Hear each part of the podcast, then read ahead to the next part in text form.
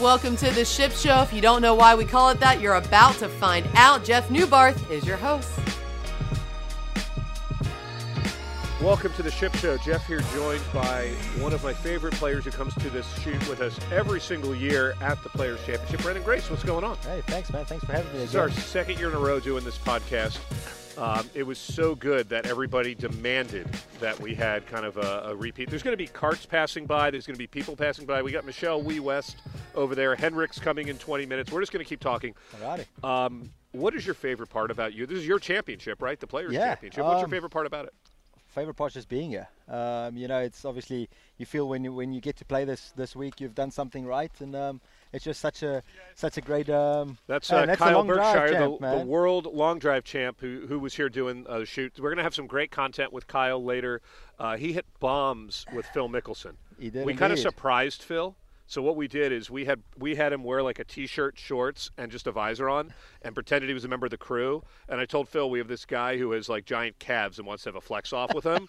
and then he walked up to him, and Phil kind of looked at him like, I think I know who that guy Yeah. is. And then he goes to Phil, he's like, Do you mind if I hit a bomb in front of you? And Kyle launched one about 400 yards. It was pretty good. Um, you know, I just want to say, you know, I, I mean, I know he probably mishit it, but um, you know, I managed to give him some out there. So um, Yeah. I know, saw Mavrik's so, doing great great stuff for me, man. I mean, if I can outdrive the world long drive I champion, know. mean, exactly. I know. So you you played in a little three hole Yeah. competition. We're going to leave Browning out of it because I don't think he played golf. He. What we discovered from Matt Browning is that golf balls don't float because every single one he hit, he hit in the water. I mean, it was actually quite surprising, you know, when he had a sandwich over what he, he dunked it in. But you Yeah. know, the driver was, you know, went down the safe side.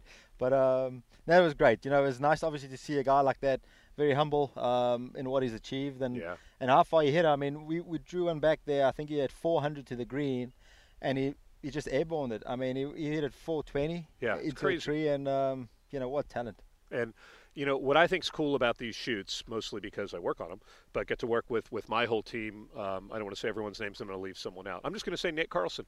Um, but what I love about it is we try to make it fun for you guys, as opposed to like, hey, show up, stand here, and click, Yeah. click, click, and tell us why is this product the best product ever? Yes. Are we doing okay? Are we making it fun? What yeah, can we do to is. make it more no, fun? It, it is great. Um, you know, it's obviously for me, I, I had no idea I'm going to meet the world drive um, long drive champion Yeah. today. So, um, but it was fun. You know, it's nice to to do something fun with with all the other stuff that goes around it. You know, we all know what it's about. Um, and we all know it's about the great product that we um, we have to put out there in market. So, Yeah. um, but um, you know, the product got us to where we are today, and um, it's nice to, to do something like that to help it even more. Yeah, so I want to ask you about some of the product in your bag. Yeah. How easy was the transition into Mavrik for you? Um, it was real easy, to be quite honest. You know, I, I really um, I struggled a little bit with um, with the Epic Flash beforehand. Um, for me, this was one of those that went straight in. Um, I you know I, I know a lot of guys say that, but this was it really was with me. Um, the driver was straight in.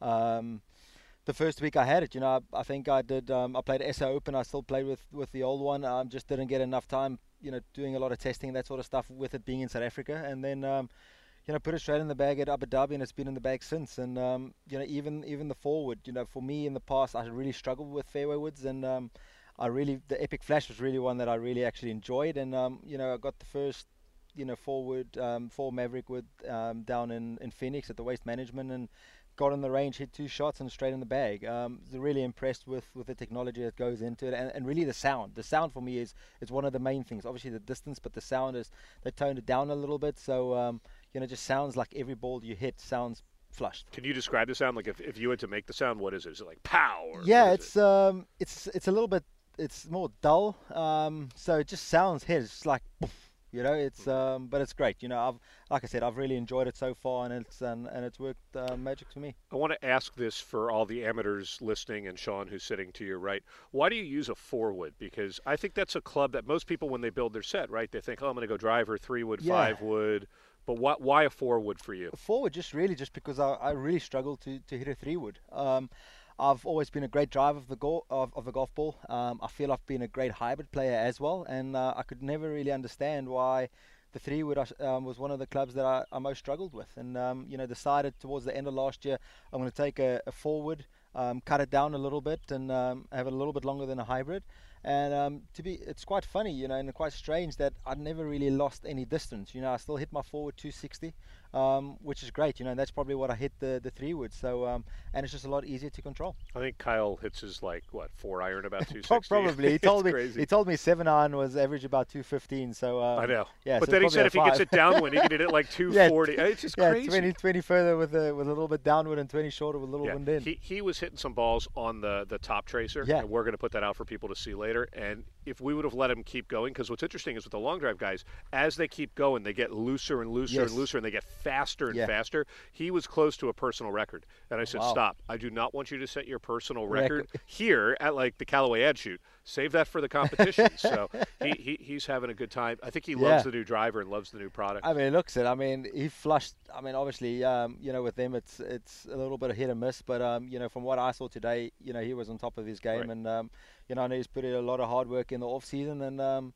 you know, all all all the best to him um, in all the events coming up, and I hope he's going to bring another one back to the family, uh, the Callaway family. What's been the biggest adjustment for you? You're spending a lot more time in the United States, down in Mm, the, the Palm Beach area. What's been the biggest adjustment for you? Is it is it hard to be away from home? Do you do you like do you consider this home now? I do a little bit. Um, you know, it's obviously it's, you know, South Africa is such an amazing place and, and a place like I grew up and so close to my heart, and it's, it's always great to go back to. But um, you know, with with me concentrate on the PGA Tour. Um, now most of the time I still go back to playing Europe a little bit, but um, to be out here concentrating, yeah, you know, this is kind of feel like home at the moment. Um, so. Um, I think being away from home is tough, but um, at least I've got a wi- I've got a great wife, I've got an awesome son, and um, you know whenever we, we, we got the chance to, to bring out friends and family, we do, and um, you know we actually just had you know my whole family out to, to take them on a on a trip to Disney World um, this Nice. this past week, and it's been amazing. So I'm fortunate to be able to do things like that. So um, you know that makes the time fly by a little a little quicker, and um, but obviously you know having a great family around is um, you know coming to events and things like that. It um, it, it helps a big time. Give me your top three rides at Disney. Oh man, I didn't do a lot because of the little one. So, um, but the one that I did do was the Avatar one, which was which was mind-boggling. Yeah, um, I did the 3D one, um, which was phenomenal. Um, Yeah. So, um, How long was the wait to get in? well, Or do you again, have the fast pass?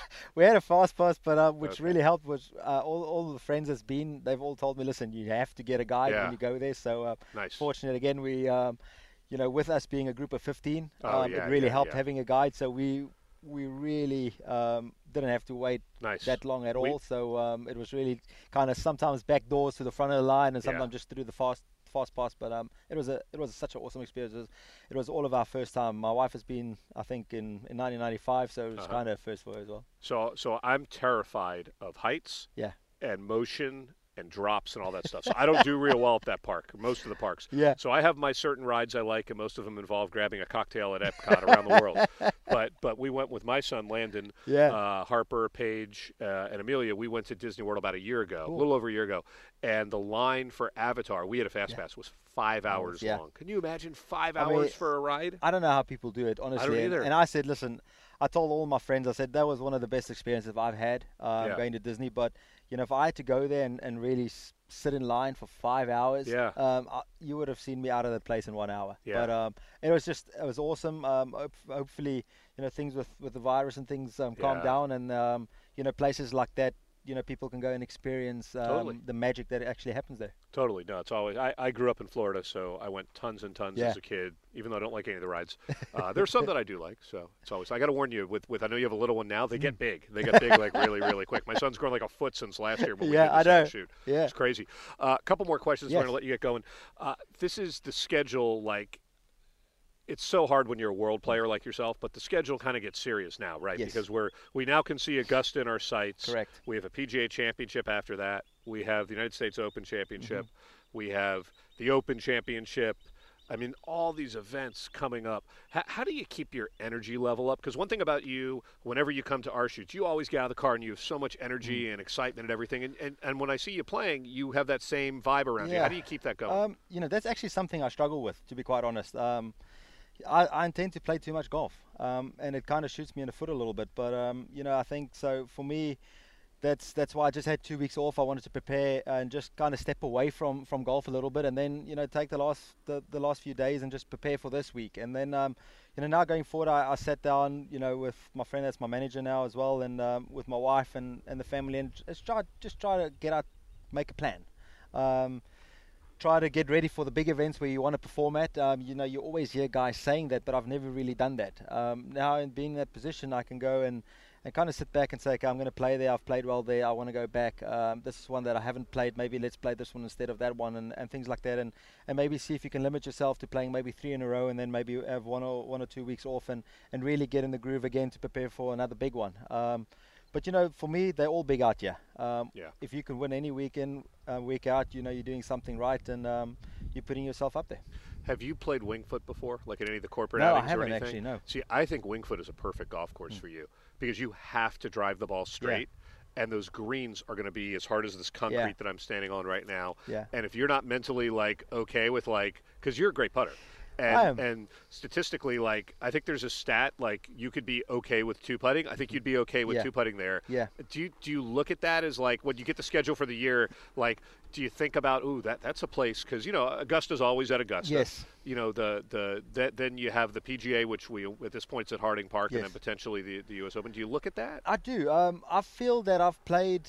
I've played better at, a lot of the tougher venues, um, Yeah. venues like Oakmont, um, yep, Chambers Bay. Chambers Bay, that sort of stuff. Uh, when people don't really know what to expect um, Mhm. going into those weeks, but um, and weeks like this, even yeah, at the players, I've played well. Um, Yeah. I feel I struggle a little bit where you get courses like uh, like Bethpage, where it was a for me it was a bomber's paradise. you know, the further you can hit it, even if you hit it at the rough, you know, a lot of the long hitters they had chances to hack it on the green.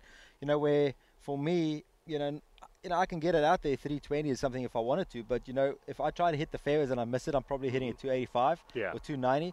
You know, now I'm 40 yards or 50 yards behind those guys. I can't get to the greens. Yeah. Um, you know, it just doesn't allow me to make any birdies. But um, courses like this where it's tough, um, you know, pars are, are great Yeah. scores on some of these holes, and you take them on the chin and you, and you head on. Um, when you need to grind things out, then uh, I'll be in contention. Okay, so this is going to be fun. So right here, there's about 400 um, lawnmowers who are about to come out here with a police escort. So this may we may do play-by-play of this as they come through.